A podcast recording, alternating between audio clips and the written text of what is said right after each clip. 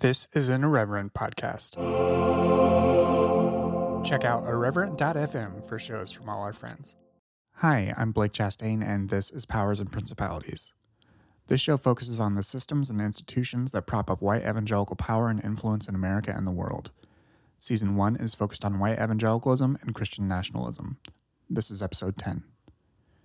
In this post election episode, recorded on Monday, November 9th, I'm joined again by Professor Bradley Onishi of Straight White American Jesus to discuss the decisive electoral victory of President elect Joe Biden and Vice President elect Kamala Harris. We discuss the historical importance of Vice President elect Kamala Harris's election, the ramifications of 70 million people still casting their vote for President Trump, and where we go from here. I hope you enjoy this conversation as we try and make sense of a world where Biden and Harris clearly won Yet Trump and the overwhelming majority of GOP leadership refuse to acknowledge it, all while the pandemic rages uncontrolled outside our doors. As always, there are a few ways you can help support the show. You can let others know about it, rate and review it on Apple Podcasts, and support the show via a paid subscription to my newsletter, The Post Evangelical Post. Other methods of support can also be found at exvangelicalpodcast.com slash support. All right, let's get right into it.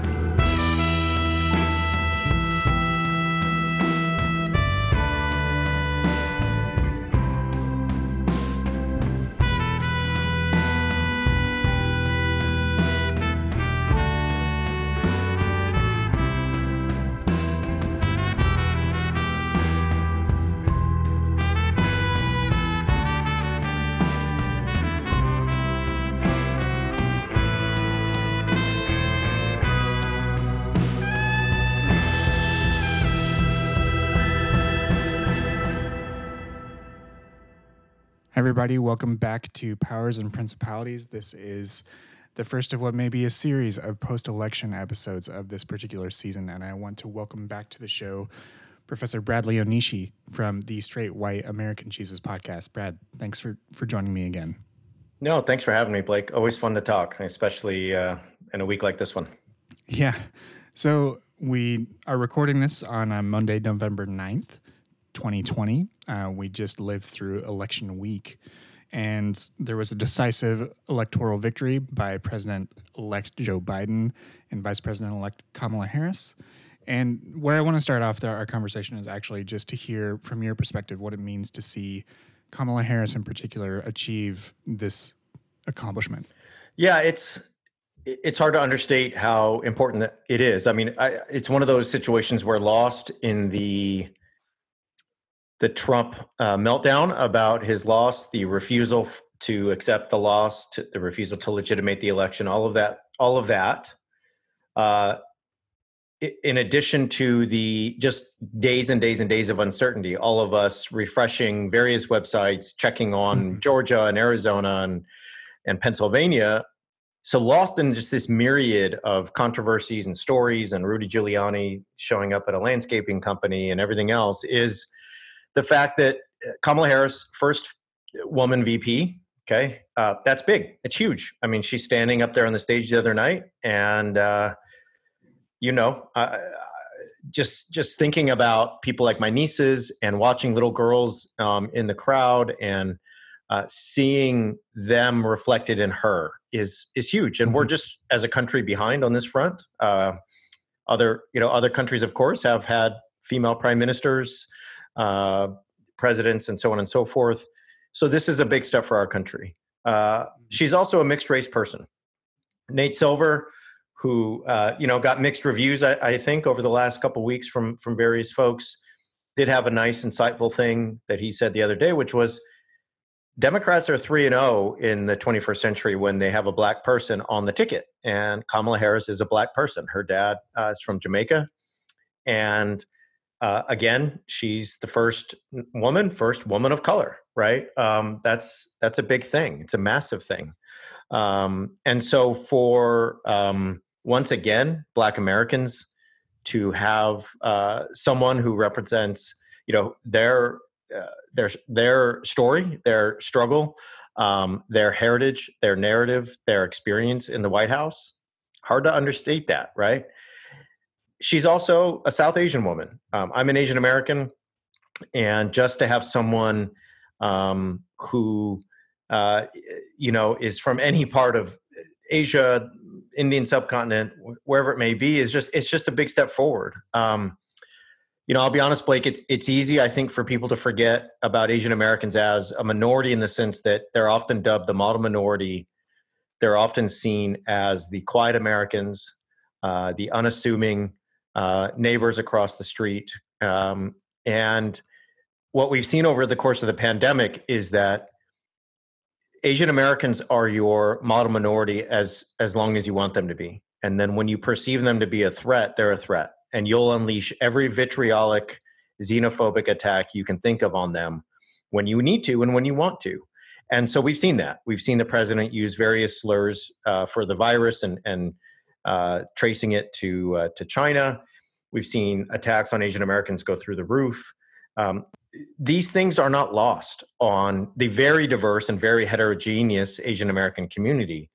And so to have Kamala Harris there, the the daughter of uh, an Indian immigrant, somebody you know who came to the country when she was 19, uh, somebody who settled in Oakland, one of the most diverse and radical cities that we have in the country. All of that is huge. Um, her husband is Jewish, um, so you know uh, SNL was making fun of this the other night, but together they tick a lot of boxes. Um, last thing I'll say here, and and then I'll I'll um, I'll turn it back over to you. Is just there's kind of two things at play here. I, I think in the ways I just outlined, so many folks will be able to find themselves represented in Kamala Harris, and even in even in Doug Emhoff, her husband, who's who's uh, you know as a Jewish person being in the white uh, in in uh, you know whatever he is, second gentleman, second I, I, don't know what he's supposed to be called, right? But just first, ha- second gentleman, the first second gentleman is a Jewish mm-hmm. gentleman, mm-hmm. and that's a, that's also a big deal. Okay.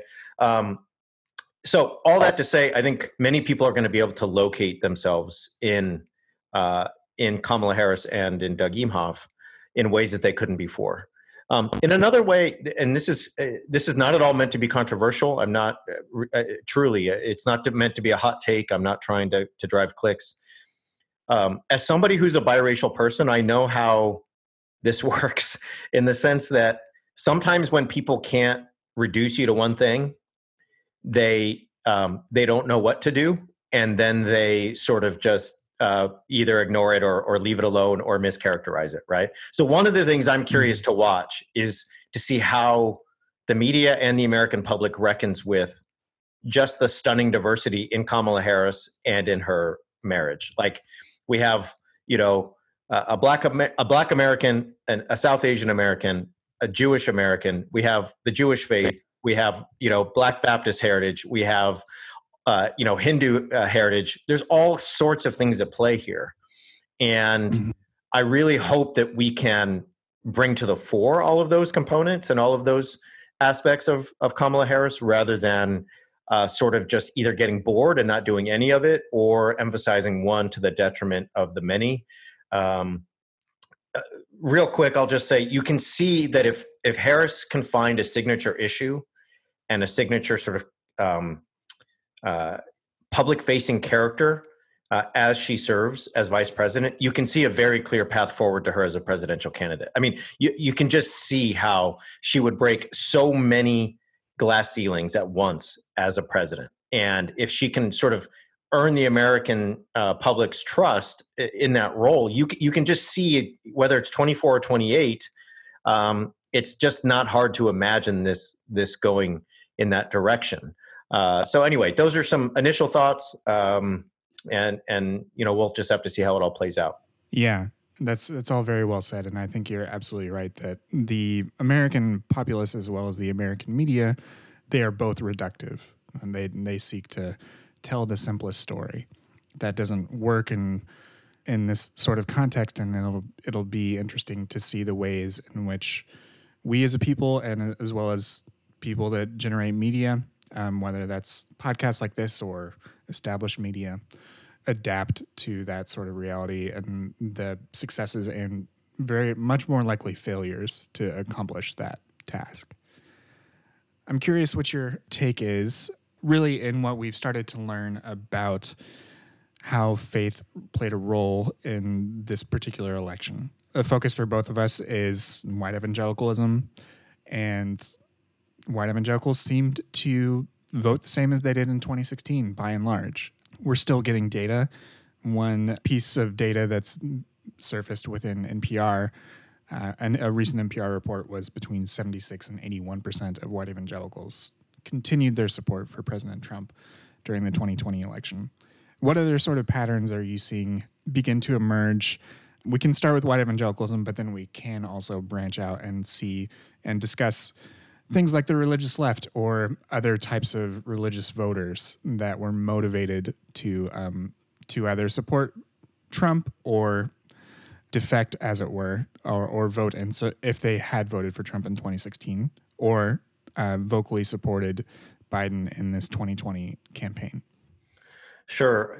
So if we if we start with white evangelicals, I think uh, he may have gotten 81 percent. Uh, it, it looks like it may be more in the high 70s, right? And so mm-hmm. um, I, I think this is both a big deal and not a big deal. It's a big deal because Trump needed every last one of those white evangelical votes, right, to win. And in places like Michigan, in places like Georgia, uh, they were important. And for him to drop even a couple percentage points, we knew was actually going to affect things. So, from an electoral perspective, I actually do think it's somewhat significant, especially when you add in the fact that f- from four years ago, the overall uh, percentage of white evangelicals in the country has gone down. So, there's fewer of them.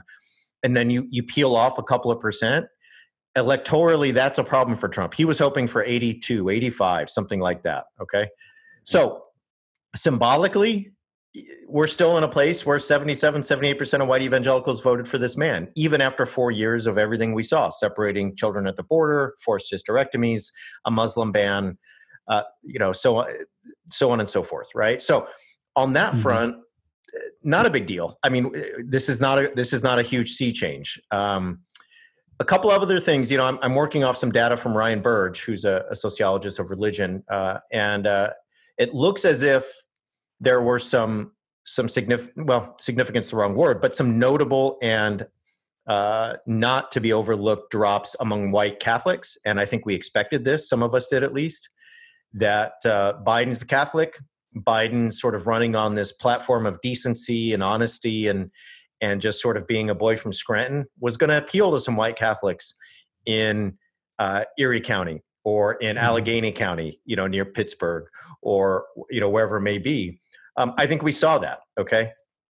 Um, now, I just want to say, however, one one thing though, uh, talking about just white relig- white Christian voters in general is they still voted for Trump in big big numbers. I mean, even if yeah. you take the mainline the mainline white Christian goes from like according to Burge 55% to 51% it's really easy to think of mainline white Christians as like social justice warriors. It's it's just a really bad char- characterization.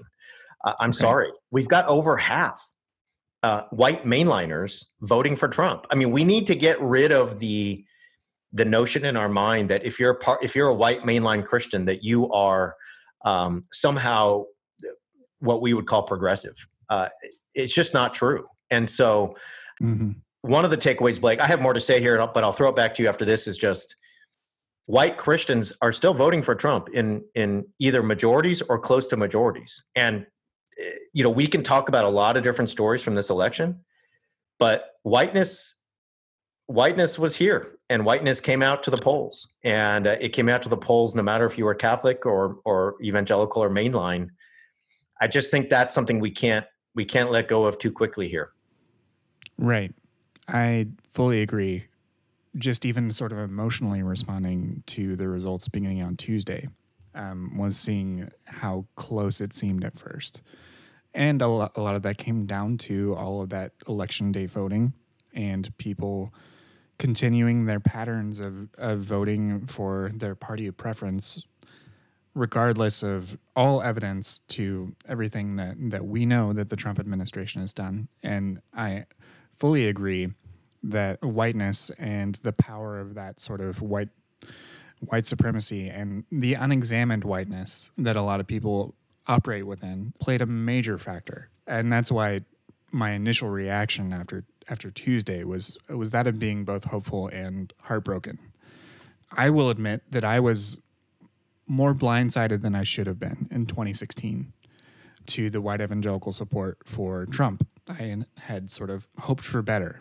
I didn't expect any better this time, but it was still a disappointment. And I think that's just something that you just have to acknowledge uh, as being someone that comes from a white evangelical perspective, as something that you have to grieve and acknowledge, and not put that burden on anyone else. The the burden uh, of responsibility is to talk to our relatives and things like that that still maintain these positions and continue breaking that whiteness down.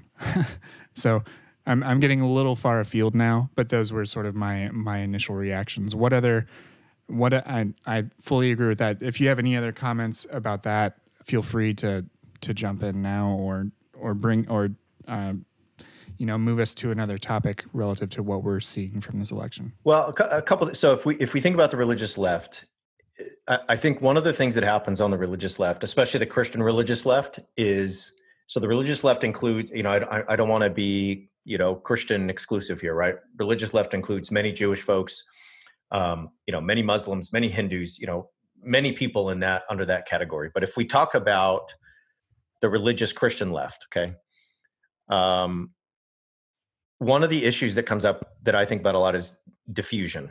That the religious left is often diffuse, meaning that when they go to the polls, when they explain the issues that matter to them, when they um, talk about who they're voting for and why, the religious aspect is often diffused into all the other things for good reason. Okay, racial justice, income mm-hmm. inequality, poverty, healthcare, right? Uh, representation.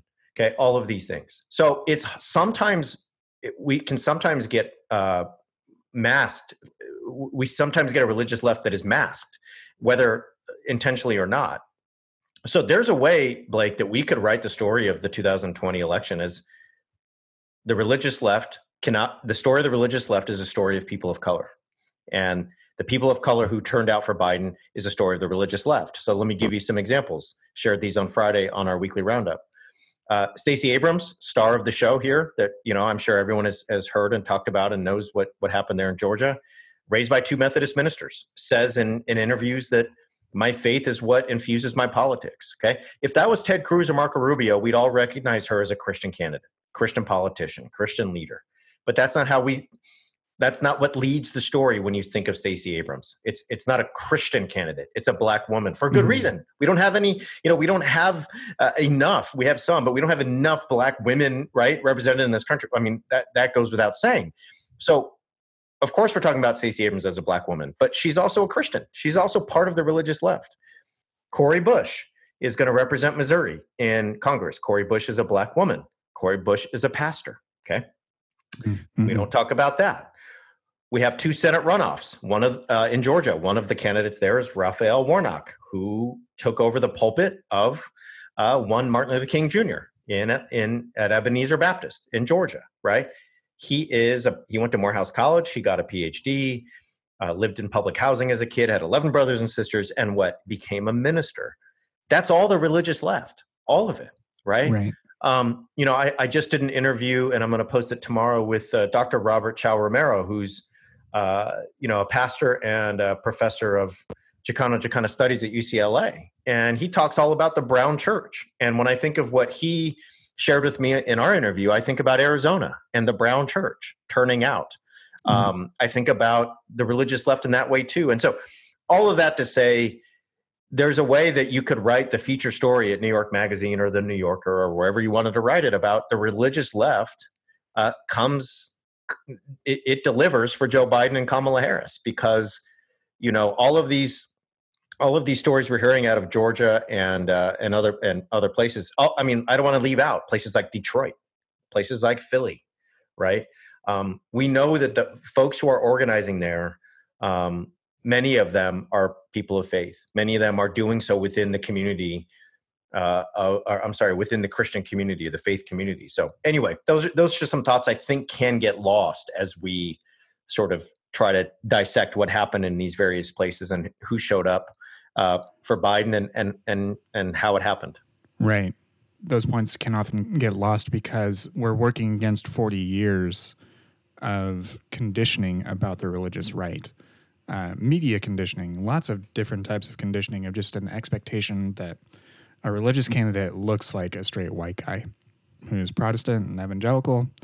That's why we see these these instances of charismatic churches praying towards voting, you know, where where poll workers are, are counting votes and Michele Bachmann today praying a, a prayer.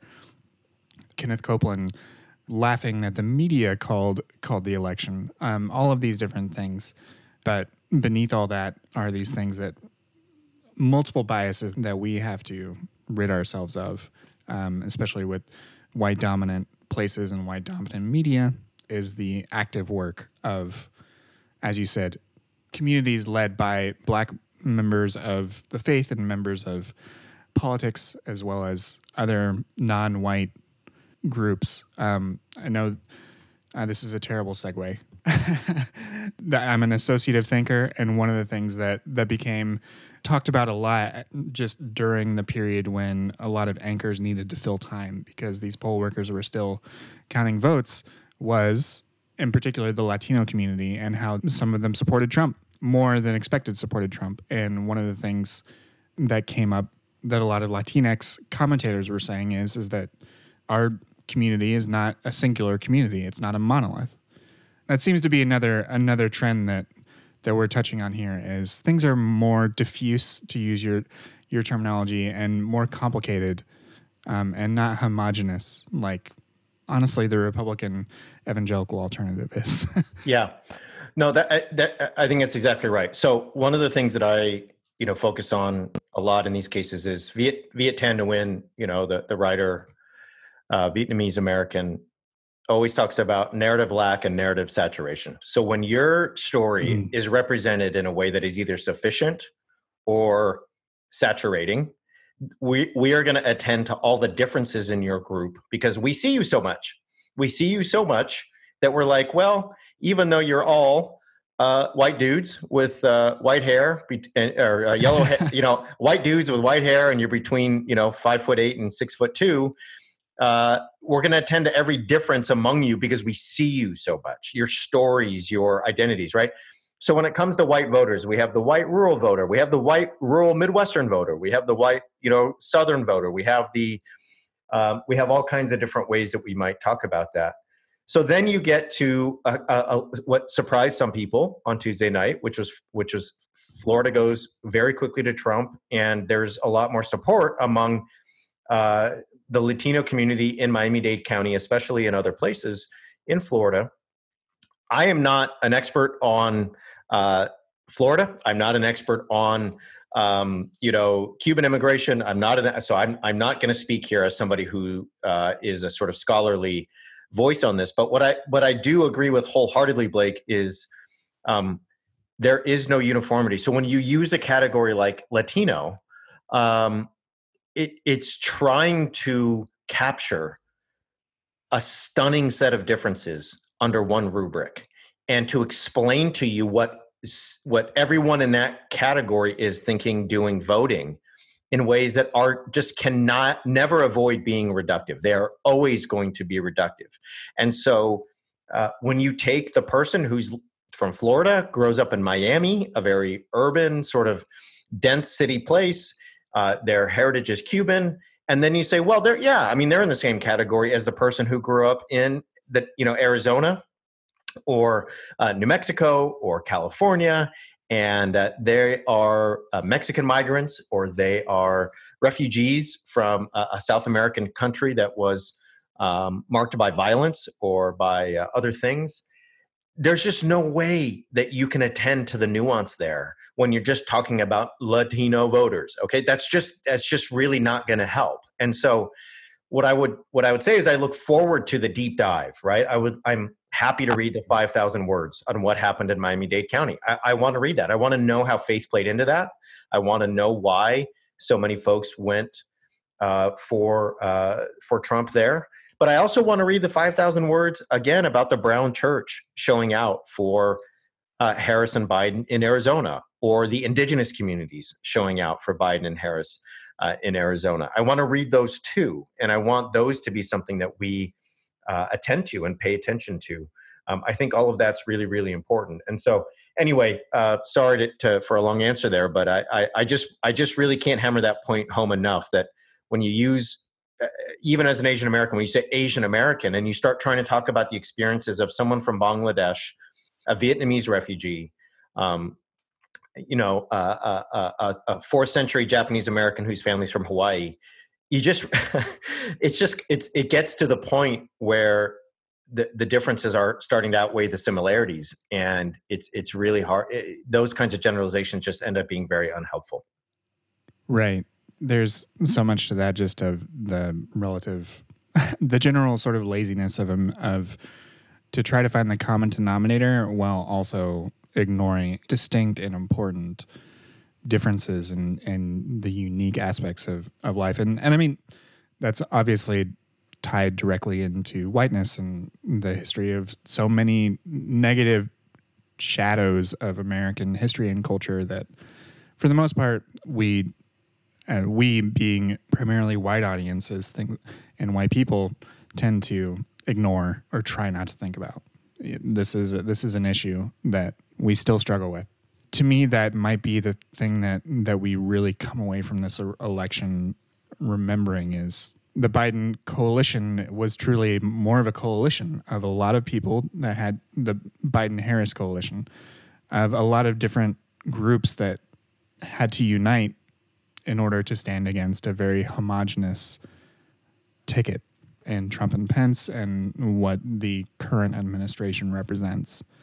I and so many other people would had hoped to see a stronger repudiation of this administration. But at least we know even more clearly than ever what we're working against. Yeah, I, I agree. I, I, I think, you know, one of the things I said the other day was just, I think Tuesday felt bad because intellectually we'd all accepted that it was going to be a long road. It was going to take four or five days or a week or, or more. Mm-hmm. But we wanted that visceral condemnation on Tuesday. We wanted to see yeah. te- Texas flip. We wanted Florida to go blue.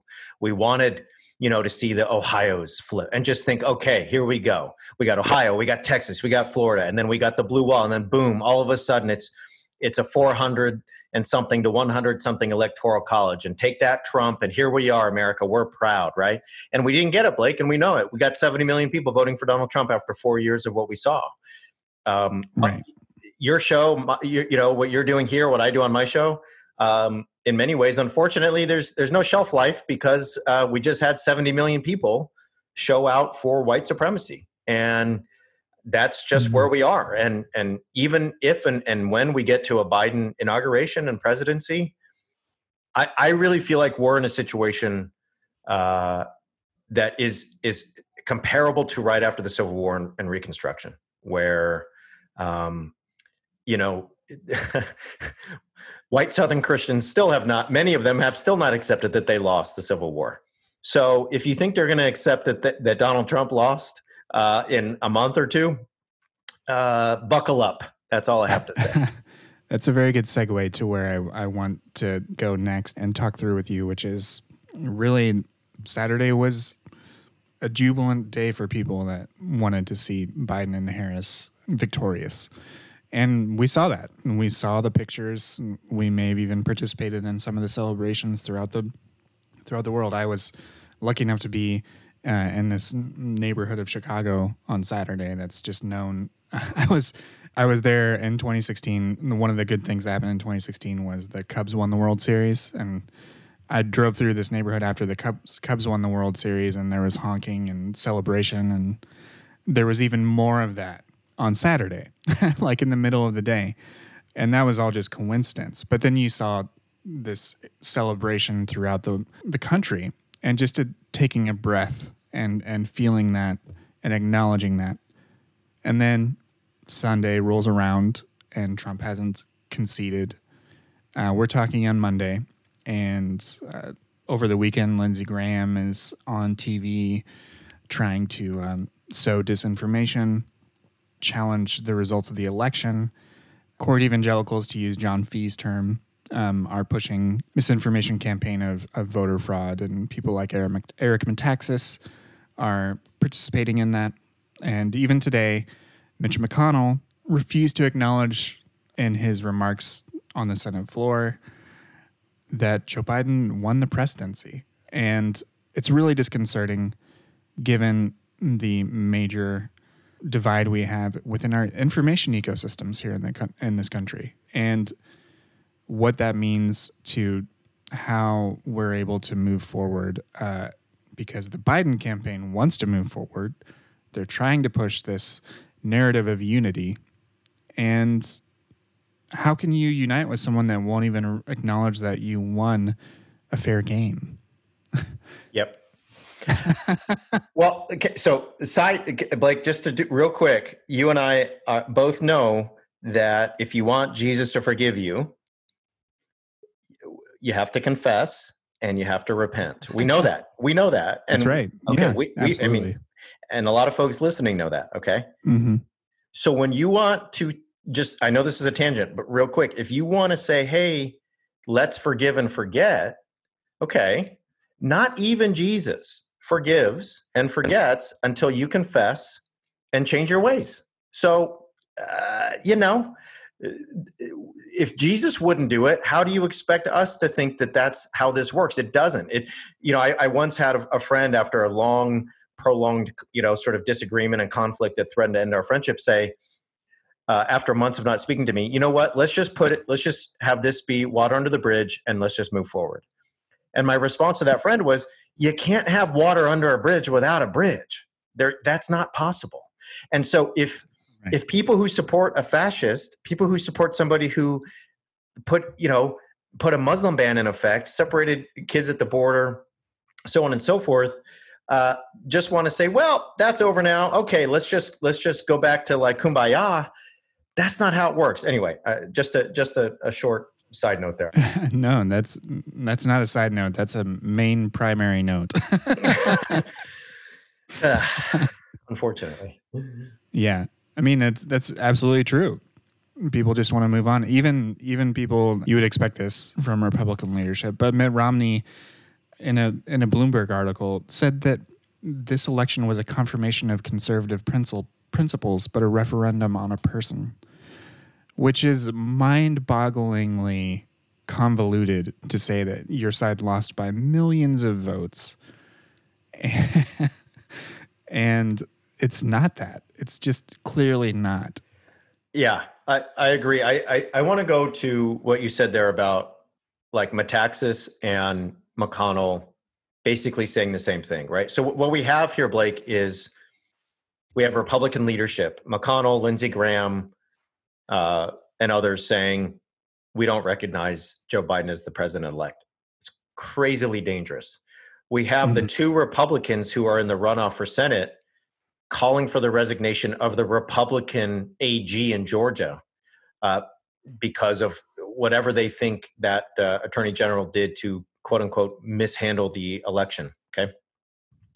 What we also have, though, as you mentioned, is people like Eric Metaxas uh, and the court evangelicals basically either word for word agreeing with them or leading the charge in resisting uh, the election results. And I, I here here's just one thing I want to point out about that is it has not always been this way.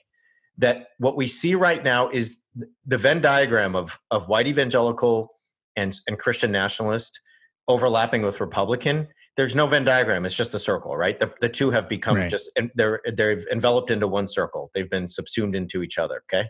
Mm-hmm. It has not been that way forever. Like you could even in the 60s and 70s and 80s, it did not work that way. There was a difference. There was a separation. Okay. And what we've seen is just this full on um, marriage of the white evangelicalism to um, the GOP. And they just keep pushing each other to further extremes. Right. Like, I, if you ask me why is McConnell doing that, Blake, I really think it's because he thinks the only way to get the base out in Georgia to win the Senate is by Trumpism. So he's like, all right, if I if I concede that Biden won on the on the Senate floor right now, we probably don't get what we need to come out on January 5 to elect these two senators. So, you know what? I'm willing to put our democracy on unsure footing. I'm willing to weaken our democratic institutions because I think, from a messaging standpoint, if we don't concede, then a lot of angry people will go to the polls in Georgia on January 5 to put in our two Republican senators. Whereas if I take a sort of normal and uh, honorable approach to electoral politics and democracy, I may not get the kind of energy I need from our base in Georgia to win those elections. So let's do it. I'm going to just throw everything into question, and Trump may or may not be president January 20th. But uh, and I'm speaking McConnell, not not as me. But you know what? I don't care. I'm going to keep with the Trumpism. The Trumpism staying. I'm going to the tactics, the disinformation, the inability to provide evidence for your claims when asked. All of that's going to stay even if and when Trump is gone. And to me, that's the thing we we cannot forget. Like Saturday was so jubilant and it was so amazing. But anyone, you know, who excuse me, who's had a, a cancer diagnosis knows that you win one battle and you got to be vigilant in the next moment, right? And I'm not saying this to be blasé in any way about cancer. What I'm saying is if you take that metaphor and apply it to Trump and Trumpism, Trump is the malignant narcissist that we have to jettison from our public sphere. That is completely true.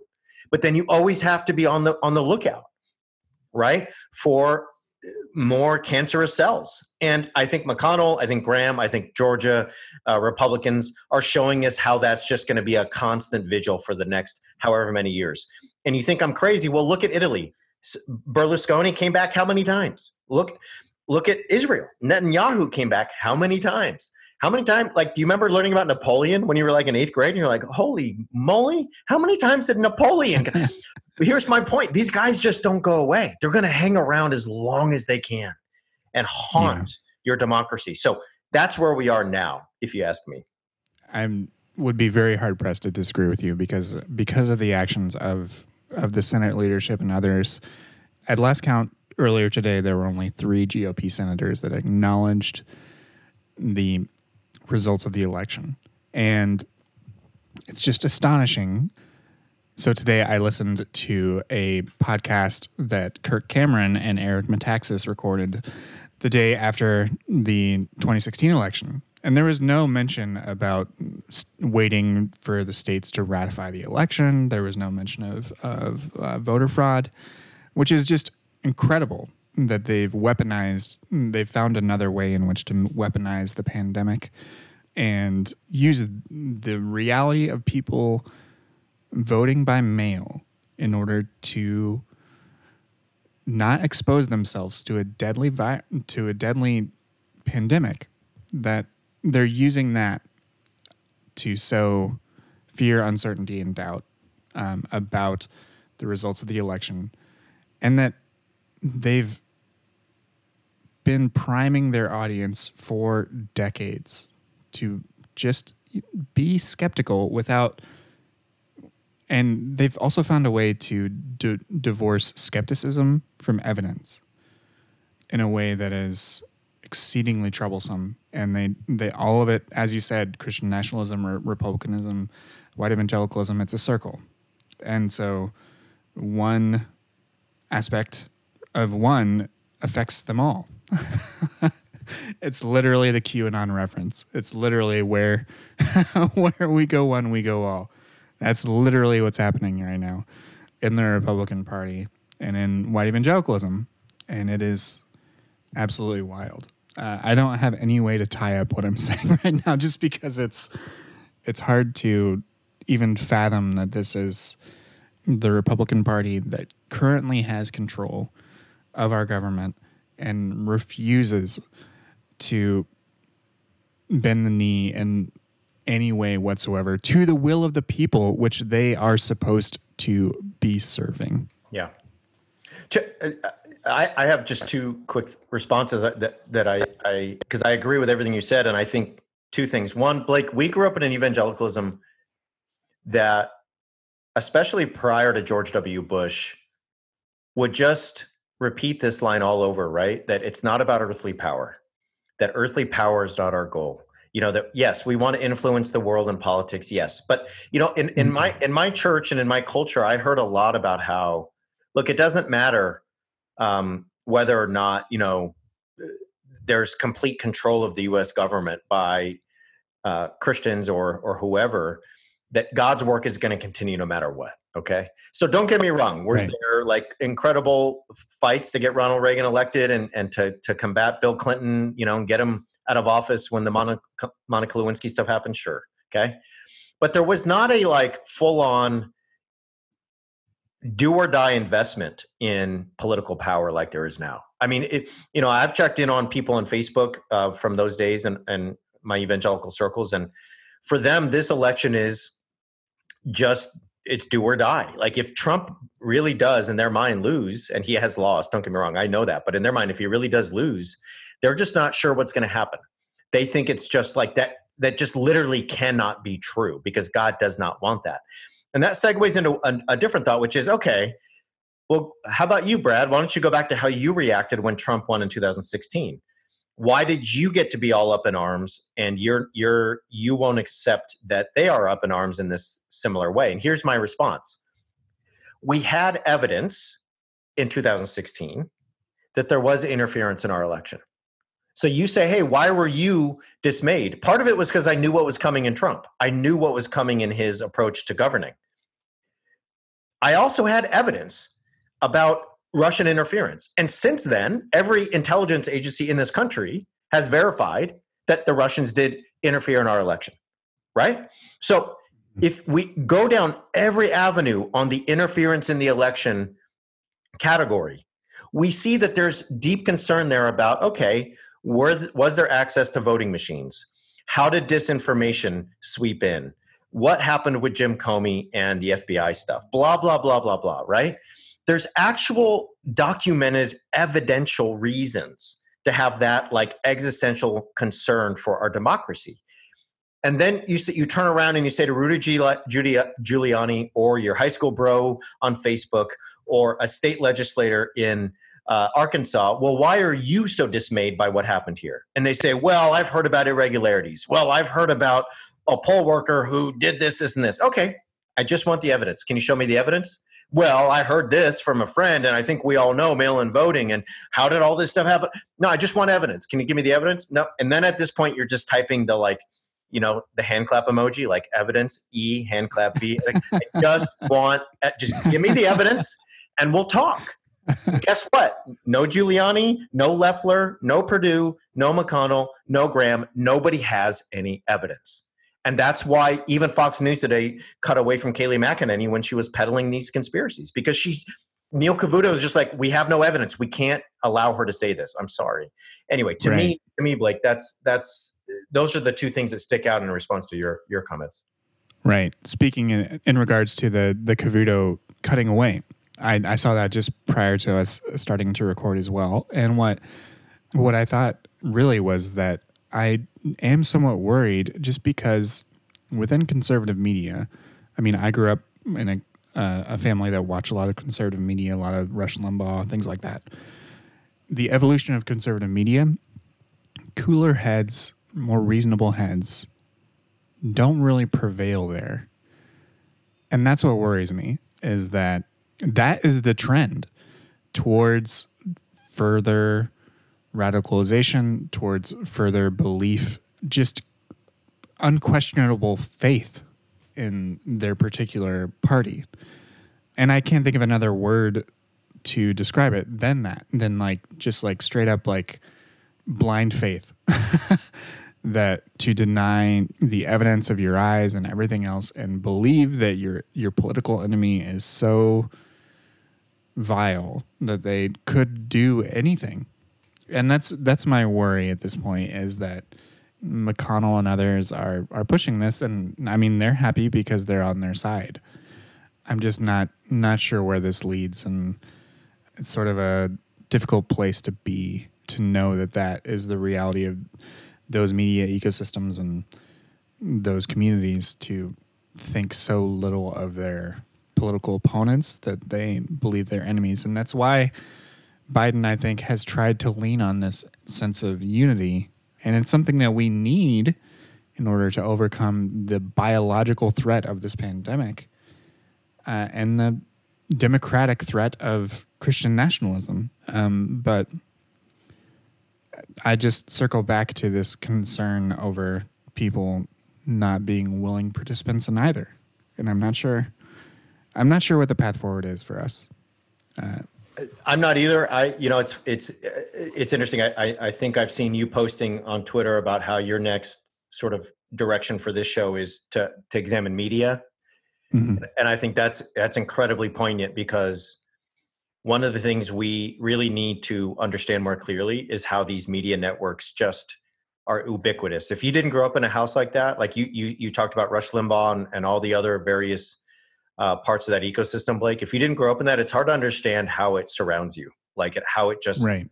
It, it filters in every space that you're in. It's the air you breathe, and to to get outside of that and to talk about getting outside of it is is to have everyone in your family and community look at you as if you've lost your mind, right? That you would, you yeah. know, when I when when I was a teenager and and you you you you if you mentioned CNN, all you, the first thing someone said to you was, "Well, if you want to watch the Communist News Network, go ahead." Um, but I'm not mm-hmm. gonna I'm not gonna do that, right? And uh, you think about that now, and, and, CNN is so middle of the road and so just blah in terms of its um, leanings that uh, that's the kind of environment we have. So you're going to go toward media, and I think what I've decided over the last day or two is I'm going to do a deep dive into Reconstruction and the period after the Civil War, just to try to show folks historically uh, a period when we were this divided as a country, and what happened when we left those perpetrators of divisiveness and violence off the hook. Because I feel like that's going to be the temptation um, to these these very banal calls for unity that have uh, no effect except to uh, allow those who have waged war on democracy to continue to roam free. So anyway, uh, I feel like that's you know I, I I'm excited to see what you do with media, and I'm really excited for myself to jump into um, some episodes on Reconstruction and religion and lost cause theology, just to sort of show folks how we uh, have done this before, and maybe that will help us uh, think about uh, ways to move forward. So, uh, anyway, both yeah. those seem important to me. Yeah, I mean that line about hope and history rhyming. Yeah, I guess the inverse is true too, as well. And shitty things in history rhyme too. And uh, uh, yeah, that'll be an incredibly valuable and really insightful thing to explore that period of history and, and how people tried to rush towards reconciliation. And so many people, so many black commentators, so many other, I, I never say this out loud, BIPOC, black, indigenous, people of color, um, are making comments, are bringing that to the fore is that reconciliation without justice is not real. Um, so it's amoral. So, yeah, it's it, it's not it's not moral. Yeah, for that to be a focus in the coming weeks and months and the ensuing Biden administration, Biden Harris administration, um, I hope will not be lost um, as as they tried to move forward. And just as Obama inherited a terrible economic mess from a Republican president, Biden is inheriting a terrible biological, life threatening mess from Trump. And so uh, that will absolutely skew his presidency. Despite all of these things, despite all of these concerns, we did have a moment of jubilation on Saturday.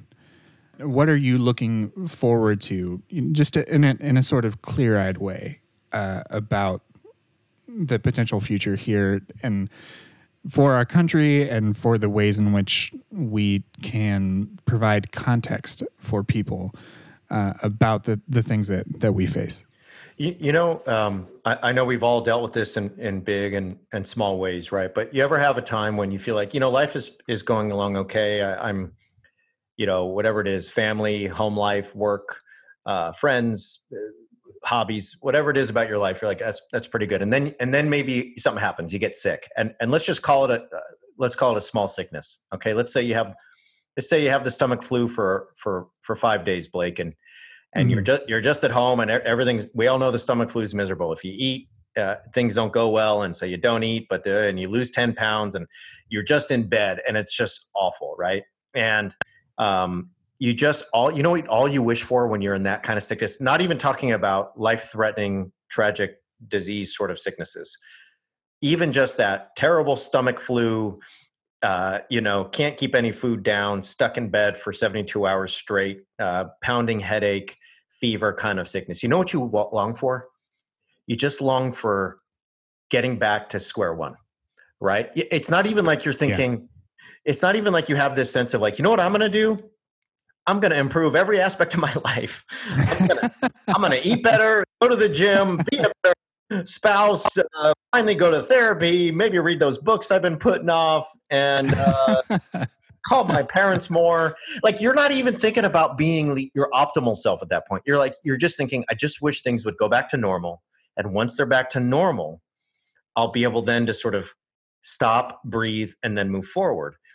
That's to me what Saturday was. It was this relief that we now will rejoin the World Health Organization will, will be part of the Paris Agreement, that we'll have normal relations with our allies in you know Western Europe and East Asia and other parts of the country or, or the world.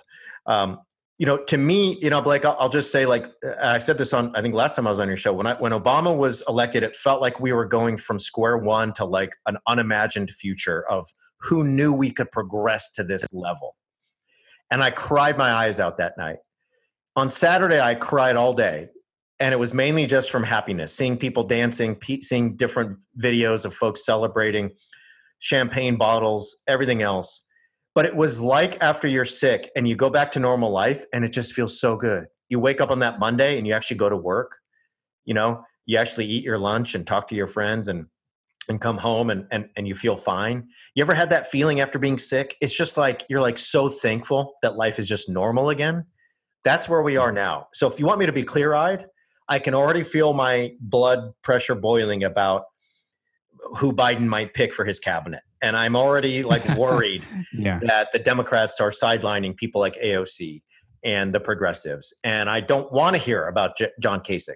Okay. I just don't. I don't want to hear about so I can already hear my and feel myself getting stressed and, and anxious about those things. But in a clear eyed way, I'm just glad that we're back to square one. Yes, Paris Agreement, World Health Organization. Uh, Biden just released the people who are going to help him uh, advise for COVID. Oh, the, look, no family members, no quack doctors, no no my pillow guy. Oh, look at this. It's a it's Atul Gawande and other PhDs and doctors and and you know world-renowned mm-hmm. physicians. Sounds great. That's what you would expect, right? And so that's what right. I'm looking forward to more than anything. Yeah, that's a great note to end on, I think, because that getting back to normal and being able to address the things that, that need to be addressed is just going to be so valuable and so meaningful. And I think a lot of people feel as if we barely had a government, and uh, it's it's hard to deny that um, reality. So, well, Brad, thank you so much for joining me and just trying to put some context to what we've seen and really just uh, try to i don't know like yes take that breath uh, but also realize how much how much work is ahead. So many things that we have to hold at once uh, and maybe that's just the postmodern or post post or post post postmodern or whatever wherever we are reality uh, is that we just have to accept that this is a good thing and there's also a whole bunch of bad things and lots more work to do, and I'm I'm glad that there are people like you who are giving context to these things and willing to talk to me about this stuff and frame it in a way that I that I hope is helpful for people. So thank you so much for joining me today. Where can people find you online, and where can they find uh, your podcast and anything else you're up to? Yeah, no, thanks for having me, Blake. It's always great to talk, and and I just it's it's ditto for you in terms of your work and, and everything you're doing. And uh, so thankful for that. And um, I'm, I'm on Twitter at Bradley Onishi. Uh, my, my podcast is Straight White American Jesus. Uh, that's at Straight White JC on Twitter. Uh, we have a whole, if you want to know about how the Venn diagram became a circle in terms of uh, the religious right and the GOP, we have a whole series called The Orange Wave, and it's 10 parts. Starts in basically 1960, and it, it covers everything from masculinity to white supremacy uh, electoral politics, um, uh, homeschooling, everything, everything you can think of. So um, check that out at straightwhiteamericanjesus.com. And, um, and that's about it. So thanks again, Blake, for having me. I really appreciate it.